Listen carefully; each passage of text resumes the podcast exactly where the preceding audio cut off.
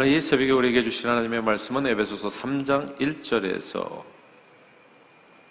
13절까지의 말씀입니다. 우리 다 같이 목소리를 압도하십니다. 시작. 이러므로 그리스도 예수의 일로 너희 이방인을 위하여 갇힌 자 된 나 바울이 말하거니와 너희를 위하여 내게 주신 하나님의 그 은혜의 경륜을 너희가 들었을 터이라. 곧 계시로 내게 비밀을 알게 하신 것은 내가 먼저 간단히 기록한 것 같으니 그것을 읽으면 내가 그리스도의 비밀을 깨달은 것을 너희가 알 수 있으리라. 이제 그의 거룩한 사도들과 선지자들에게 성령으로 나타내신 것 같이 다른 세대에서는 사람의 아들들에게 알리지 아니하셨으니 이는 이방인들의 복음으로 말미암아 그리스도 예수 안에서 함께 상속자가 되고 함께 지체가 되고 함께 약속에 참여하는 자가 됨이라. 이 복음을 위하여 그의 능력이 역사하시는 대로 내게 주신 하나님의 은혜의 선물을 따라 내가 일꾼이 되었노라. 모든 성도 중에 지극히 작은 자보다 더 작은 나에게 이 은혜를 주신 것은 측량할 수 없는 그리스도의 풍성함을 이방인에게 전하게 하시고 영원부터 만물을 창조하신 하나님 속에 감추어졌던 비밀의 경륜이 어떠한 것을 드러내게 하려 하심이라.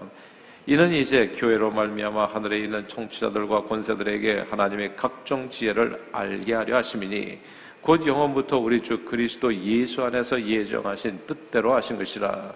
우리가 그 안에서 그를 믿음으로 말미암아 담대하고 확신을 가지고 하나님께 나아감을 얻느니라. 그러므로 너희에게 구하노니 너희를 위한 나의 여러 환란에 대하여 낙심하지 말라.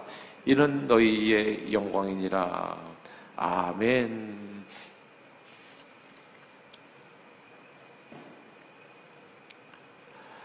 보통 교도소에는 무서운 범죄를 저지른 사람들이 수감됩니다. 교도소는 원래 감옥으로 불렸었지요. 그리고 지금도 일상에서는 감옥으로 감옥으로 부르기도 합니다. prison 감옥으로 부르지요. 감옥이라고 하는 뜻이 뭡니까? 사람을 이렇게 가두어 놓는 장소라는 뜻입니다. 교도소에 또 다른 호칭이 있었지요. 한동안 형무소라고 교도소를 부르기도 했었습니다. 형무소라는 뜻은 이제 일제가 만드는 그러니까 일본 사람들이 쓰는 단어였는데 범죄를 저지른 사람에게 형을 집행하는 장소, 벌을 주는 장소라는 의미입니다. 그러다가 이 감옥이 의의를 형 집행에서 범죄자 교화로 바꾸면서 용어를 교도소로 고치게 됐습니다. 바로잡을 교자에 인도할 도자를 사용해서 범죄인을 바로잡아 인도하는 것이라는 뜻입니다. 이 교도소라는 호칭에서 알 수 있듯이 교도소는 본질적으로 그래서 교정시설입니다. 죄인을 교화시켜서 바르게 인도하는 장소. 그래서 교도소의 목적은 형을 선고받은 사람들을 고통스럽게 하고 사회의 증오를 쏟아내는 그들에게 그냥 막 저주를 해가지고 그에게 벌을 주는 이 엄벌주의적 목적이 아니라 이 범죄자들을 잘 교육시켜서 친사회적으로 만들어 교도에서요. 그래서 사회로 내보내는 것이 이 교도소의 목적입니다. 그런데 강력 범죄 10명 중에서 4명이 이 교도소에 들어갔다 나온 사람들이 다시 또 범죄를 저지른다는 거죠. 어쩌면 나머지 6명도 아직 걸리지 않았을 뿐이지 또 다른 범죄를 저질렀을지도 모릅니다. 때로 범죄자들은 교도소에서 교화되는 것이 아니라 더욱 못된 범죄 방식을 서로 나눔을 통해 가지고 다른 재소자에게 배워 그렇게 더욱더 처음보다 악하게 돼서 나오는 경우도 있습니다. 누군가 그런 얘기 했나요? 한번 행주는 빠르도 역시 행주라고 사람은 그 어떤 좋은 시설과 교육을 통해서도 그 본질적인 죄악된 본성에서 잘 변하지 않습니다. 아, 그런데 그렇게 한 번 행주를 빨고 세탁해서 완전히 오리지널, 오리지널 천으로 바꾸어주는 사람이 있었습니다.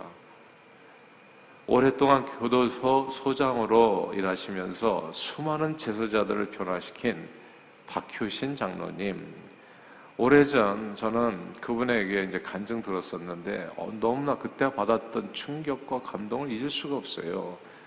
절대 변하지 않을 것 같은 이 흉악범들이 교도소에 들어와서 복음을 듣고 회개하고 성령의 능력으로 변화되어졌다는 겁니다. 변화됐다는 거죠. 이제 그런 그분의 간증을 들으면서 얼마나 놀랐는지 그리고 크게 감동했던 기억이 지금도 새롭습니다. 그분은 자신의 경험을 토대로 해서 하나님이 고치지 못할 사람은 없다라는 책을 냈습니다. 오늘 본문에서도요, 사도 바울은 비슷한 말씀을 에베소 교인들에게 전합니다. 에베소 교인들은 대부분 이방인들로서 예수 믿고 구원의 확신 가운데 교인이 된 사람들이었거든요. 유대인 그리스도인이 아니라 이 사람들은 이방인 그리스도인들이었습니다. 한때 유대인들에게 이방인들은 어떤 존재였습니까? 희망이 없는 백성들이었거든요. 이방인들은 구약 성경도 모르고 하나님도 모르고 그래서 온갖 종류의 우상 숭배와 또한 온갖 종류의 더럽고 악한 죄들을 구약 성경에 비추어서 보면 진짜 끔찍한 범죄들을 별 죄책감도 없이 엄청 저지르면서 살았던 사람들이 이방인들이었거든요. 그러니까 그 죄로 인해서 하나님의 형벌을 받고 하늘 감옥인 지옥에 들어가서 영원히 그 지옥불의 불쏘시개로 사용될 수밖에 없었던 그런 존재들, 흉악범들이 유대인의 입장에서 볼 때, 하나님의 말씀을 아는 사람들로 이렇게 판단해 볼 때, 그런 존재들이 아, 이방인들이었다는 겁니다. 그런데 하나님께서 예수 그리스도를 이 땅에 보내주셔서 허물과 죄로 인해 죽었던 저희를 살려주셨습니다. 극률이 풍성하신 하나님께서 십자가 은혜에 인하여 믿음으로 말미암아 구원을 이방인들에게도 이 흉악범들에게도 유대인의 입장에서 볼 때 이 흉악범들에게도 선물을 구원의 선물을 허락해 주신 겁니다. 하나님께서는 고치지 못할 사람이 없었습니다. 하나님께서는 고치지 못할 사람이 없으십니다.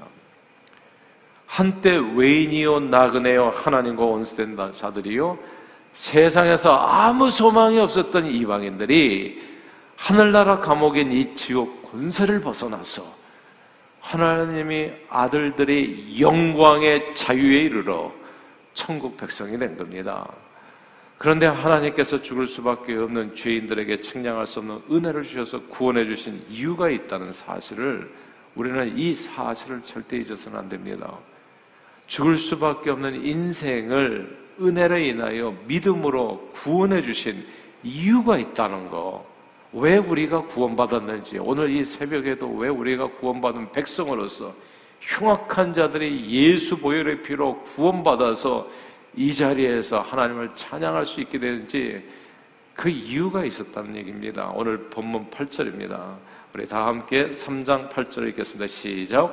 모든 성도 중에 지극히 작은 자보다 더 작은 나에게 이 은혜를 주신 것은 측량할 수 없는 그리스도의 풍성함을 이방인에게 전하게 하려고 아멘 전하게 하려고 지극히 작은 자보다 더 작은 나에게 이런 은혜를 주신 까닭은 그리스도의 풍성함을 전하게 하기 위함.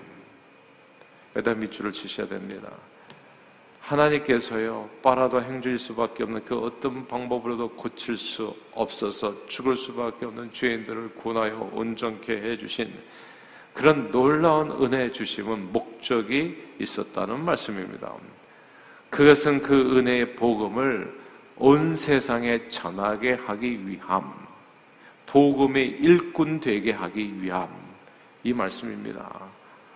가난한 나를 부하게 하시고, 눈먼 나를 영안에 눈을 떠서 다시 볼 수 있게 해 주시고, 그리고 정말 이 세상 살아가는 날 동안에 가난한 나를 부욕해 하시고, 여기는 다 주님께서 이렇게 내게 행하신 이유가 있었다는 겁니다. 그건 하나님을 호산나 찬양하며 주의 사랑을, 주의 은혜를, 주의 선하심을 날마다 증거할 수 있도록 하늘보다도 더 높으신 그 아버지의 크고 놀라운 사랑을 온 세상에 증거하게 하기 위함이었던 겁니다. 사도 바울은 오늘 본문에 이야기하는 것처럼 자기를 그렇게 표현하잖아요. 지극히 작은 자 중에서 더 작은 자라고. 예. 지극히 작은 자보다 더 작은 자. 근데 이게 사도 바울에게서는 사실 겸손이 아니에요. 이 사람 진짜 흉악범이 맞았었습니다. 사도 바울은 한때 감히 주님의 몸된 교회 예수 그리스도를 핍박하고 교회를 박해했던 인물이었습니다. 이건 진짜 죄인이었어요. 범죄자였어요. 흉악범이었어요. 아마 이대로 죽었다면은 지옥 아 끝방에 가서 앉았을 겁니다. 영원히 진짜 무기징역이 아니라 어마어마한 형벌을 받을 수 있는 그냥 하는 얘기가 아니에요. 겸손한 얘기가 아니에요. 이 사람 진짜 저보다도 더 악한 사람이었던 거 확신해요. 예. 어떻게 사람을 잡아 죽일 수 있냐고요. 그리스도를 부인했고 비방했고 박해했고 자기는 나는 폭행자였다고 사도 바울은 다른 구절에서 고백했습니다. 교회를 없애고 교인들을 잡아주기 위해서 눈이 시뻘개져서 동문서주했었던 인물이었습니다. 스테반이 순교할 때 그 옆에서 돌전전 사람들의 옷을 맡아주며 그의 죽음을 당연하다고 여겼던 그 살인에 동참한 죄인이었습니다. 사도 바울 되기 이전의 바울, 사울이었죠, 그때. 당연히 성도가 아니었고, 성도보다도 못한 매우 질 나쁜 인간이었습니다. 오늘 본문의 고백 그대로 이건 그냥 진실이에요. 나는 지극히 작은 나보다 더 작은 사람, 그게 바울이었습니다. 그런데 하나님께서는 고치지 못할 사람이 없으십니다. 없었습니다. 그 핍박자, 폭행자 사울을 담에색 도상에서 만나서 그에게 측량할 수 없는 그리스도의 풍성함을 알게 하심으로 그를 변화시켜서 이방인에게 복음을 전하는 사도로 삼으셨습니다. 비방자, 박해자, 폭행자, 흉악범죄자 사월이 사도가 될 수 있었다면 하나님께서는 정말 이 세상에 고치지 못할 사람이 없으십니다. 하나님께서는 사도 바울 개인의 삶을 통해서 그로 하여금 하나님께서 이 세상에 고치지 못할 사람이 없다는 이 복음을 이 복음을 전하게 하셨습니다. 사랑하는 여러분, 여러분들은 어떻게 예수를 믿으셨나요? 저는 모태신앙으로 교회를 다녔지만 교회는 건성이었고 저는 교회 안에서 잃어버린 영혼이었습니다. 제가 교회 안에서 잃어버린 영혼이었던 때가 한 22년 있었기 때문에 저는 교회 안에서 보면 알아요. 아, 이분이 아직도 방황하고 있구나, 교회 안에서. 이번에도 연휴에 왔다 갔다 방황하는 영혼이 있어요. 저는 예수를 제대로 믿으면 그런 일은 생길 수도 없다고 생각해요. 그러니까 지금까지도 교회 다니는 게 그게 기적이에요, 사실은. 왜 교회 붙어 있는지 알 수도 없어요, 저는. 아니, 저도 예전에 그렇게 교회 붙어 있었던 적이 있었으니까 아, 가능하다는 것은 알아요. 근데 아직 모르는 거예요. 예수가 어떤 분인지를 제가 그런 사람이었다고요. 저는 교회 안에서 잃어버린 사람이었어요. 유치원 아니 모태로부터 그냥 새벽기도 제가 어머니하고 같이 다녔던 기억이 있어요. 어렸을 때 마룻바닥으로 그렇게 아, 되어 있었을 때 교회가 이렇게 편한 의자도 아니었고 그냥 항상 그 교회에서 찬송 드리면서 잠이 깨고 잠에 들고 그런 삶을 살았었어요. 그리고 유초등부 진짜 열심히 다녔었고 중고등부 때도 뭐 수련회도 가고 그러나 저는 확신해요. 제가 교회 안에서 잃어버린 영혼이었습니다. 그래서 잃어버린 영혼은요 기회가 주잖아요. 그러면 급속도로 세속화됩니다. 교회만 다닐 뿐이에요. 저는 세상이 좋았어요. 그러니까 세상에 보니까 반짝이는 게 많더라고. 얼마나 즐길 게 뭔지 많은지 알 수가 없어요. 그러니까 뭐 옛날에 당구 뭐 그다지 아마 골프가 있었으면 저도 골프 꽤나 치고 있었을 겁니다 지금처럼. 예. 그러니까 재밌는 게 너무 많아. 그러니까 신변 잡기에 굉장히 제가 능했었어요. 그러니까 그런 항상 세상 재미를 쫓아서 다니고. 그러니까 예수 재미를 잘 몰랐었던 거예요. 예수님이 누군지를 잘 몰랐어요. 그 은혜의 풍성함을. 예수님에 대해서는 교회 다니면서 노상 듣고 배웠지만 그분을 제 personally 개인적으로는 잘 알지를 못했습니다. 예수님을 모를 때 제 자신의 삶은 겉으로는 교인이었지만 속으로는 추하고 더럽고 악했습니다. 겉으로는 모범 생이었을지 모르지만 제 안은 말할 수 없는 흉악한 죄가 늘 충만했습니다.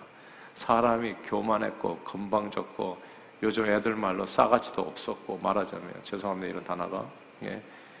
이게 어, 그 어떤 방법으로도 변화될 수 없는 그런 진짜 빠라도 행주인 그런 사람. 근데 예수님을 만나고 나서 마음으로부터 새로워졌어요. 이게 흉내내는 신앙이 아니라 정말 예수를 위해서 살아가는 게 기쁨이 됐어요. 교회 다니는 게 기쁨이 되었고 마지못해서 누가 가라고 해서 잠에서 깨워가지고 가는 그런 거 말고 예. 그냥 주님 앞에 나가서 누가 성전에 가자는 말을 할 때 기뻐요. 이게 이거 이상하지 않아요? 하나님의 선하고 의롭고 온전하신 뜻을 분별할 수 있게 됐어요. 저는 제 자신의 삶을 통해서도 증거할 수 있어요. 하나님께서는 고치지 못할 사람이 없다고. 예수님은 이 세상 계실 때 그렇게 모든 사람을 모든 세상 사람들을 구원하셨습니다. 흉악한 죄로 인해서 십자가에 달려 죽게 된 강도를 마지막 순간에 변화시켜 구원시켜 주셨고요. 세리, 죄인, 장애인, 병자들, 환난당한 자, 소외된 자, 외로운 자, 괴로운 자, 고통받는 자, 귀신 들린 자, 가난한 자, 포로되고 억눌린 자들, 삶에 지친 모든 사람들을 다 내게로 오라 말씀하시고 저들에게 쉼을 주시고 구원을 주셨습니다. 예수님이 고치지 못할 사람은 없습니다. 그렇게 주님은 그 모든 일을 지극히 작은 자보다 더 작은 이들을 온전케 하시고 그리고 그들에게 사명을 주었습니다. 사실 예수님이 제자들도 정말 지극히 작은 자들 아니었습니까? 근데 그들을 구원해 주시고 그들에게 세상을 변화시킬 사명, 복음 증거의 사명을 주었어요. 그건 비슷한 처지에서 고통받는 자들에게 지극히 작은 자보다 더 작은 나에게 은혜를 주신 그 풍성한 은혜를 자기 혼자만이 아니라 전하게 하기 위함이라고요. 하나님은 우리가 저와 여러분들이 이 세상에 살아가는 날 동안에 이 복음의 일꾼으로 쓰임 받기를 원하십니다. 나를 변화시켜 주신 이 주님, 이게요 정말 하나님 앞에 늘 죄송한 일이지만은 진짜 돈 받고 할 일은 아니라는 생각이 들어요. 제가 지금도 기억해요. 주님 앞에 부름 받아가지고 이렇게 이렇게 쓰임 받을 때 교회에서 우리 교회 그냥 한 명 가지고 성도가 한 명이었을 때가 있었거든요. 내가 뭐 사례비라는 게 한 달에 300불인데 어떻게 살았는지 몰라요, 저는. 지금까지도 제 삶은 참 불가사의한 건데. 예. 아, 그때 그 재정 집사님이 너무나 이렇게 미안하니까 그랬는지. 목사님은 풀타임 잡을 하나 더 알아봤으니까 거기서 일하시고 교회는 그냥 설렁설렁 하세요. 300불 밖에 못 드려서 죄송합니다. 감사했지요. 근데 제가 그런 얘기를 해드렸어요. 내가 300불 받았다고 300불 어치만 일하겠냐고. 그냥 이런 거 없이도 일하는 게 주일이라고. 그게 사도 바울이었어요, 보니까. 그냥 복음의 빚진 자로서 이건 그냥 부득불 할 일인 거예요. 뭐가 있든지 없든지 상관없이 그만큼 주님께서 내게 주신 은혜는 너무나 크고 놀라운 거예요. 오늘 10월 달에 사역 박람회 하는데 나는 잘 모르겠어요. 그러니까 저는 확실하게 알아요. 이 사람은 아직 아니구나. 확실하게 제가 그런 사람이었기 때문에 저는 저와 여러분들 진짜 하나님의 은혜의 풍성함을 깨닫게 되기를 바래요. 하나님밖에 하실 수 없는 그 놀라운 은혜를. 정말 이 세상 그 무엇으로도 고쳐지지 않아요. 교도에서 좋은 밥을 주고 좋은 교육을 시켜주고 항상 많은 돈을 들여서 진짜 가난한 사람 홈레스들은 진짜 나라도 가난을 해결할 수 없다고 그러는데 사람의 마음을 해결할 수 없는 그 하나님이 그걸 하시더라 하나님이. 흉악범을 하나님이 변화시켜 주세요. 온전케 해주신다고요 그 하나님의 풍성함을 그 온전하심을 놀라운 은혜를 하나님의 사랑을 저는 저와 여러분들이 알게 되기를 바래요 그리고 항상 주님 앞에 나와 그 강구할 수 있기를 소원합니다 그리고 정말 입을 열고 살아 숨쉬는 동안에 그 복음을 전하고 주님을 위해서 생명을 바쳐서 일할 수 있기를 바래요. 죽을 때까지 새벽기도 오시고 예, 기도 기도 없이 잠에서 깨지 마, 기도 없이 잠들지 마시고 정말 하나님의 그 풍요로움에 온전히 붙들려서 그 풍성한 주님의 사랑을 누가 하라고 해서 하는 그런 거 말고 그런 가짜 말고 위선 말고 겉 껍데기하고 속에 다른 사람 말고 진짜 겉과 속이 진정으로 주님을 목숨을 다해서 마음을 다해서 정성을 다해서 주님 사랑하고 정말 그 주님 사랑하는 마음으로 주님께서 주신 내 그 사랑에 내가 너희를 사랑한 것처럼 주님께서 나를 어떻게 사랑하셨는지를 그 사랑의 그 위대함을 정말 완전히 경험하셔서 그 사랑으로 서로를 사랑하고 이 세상의 복음 전에서 주님의 기쁨이 되는 저와 여러분들이 다 되시기를 주 이름으로 축원합니다. 기도하겠습니다. 사랑하는 주님, 예수 이름으로 하나님께서 고치지 못할 사람은 없습니다. 주님께서 지극히 작은 자보다 더 작은 저희를 온전케 하시고 사명 주셨는데 감사드려요. 이거는 비슷한 처지에서 고통받는 자들의 복음 전하는 사명. 살아 숨쉬는 동안 볼고의 일꾼으로 쓰임 받다. 주님 앞에 일하는 저희 모두가 되도록 축복해 주옵소서. 이번에 키르기스탄 그리고 영국 선교로 나갑니다. 선교가는 발걸음에 축복해 주시고 우리가 이 땅에 사는 것은 밥 먹고 살기 위함이 아니라 사는 날 동안 힘을 다하여 목숨 다하여 성품 다하여 시간을 들여 재능을 들여 기쁨으로 주의 복음을 땅 끝까지 전하는 것. 그 은총의 복음을 모든 이들에게 전하는 복음 전도의 사명을 기쁨으로 온전히 감당하는 저희 모두가 되도록 성령 충만으로 기름 부어 주옵소서.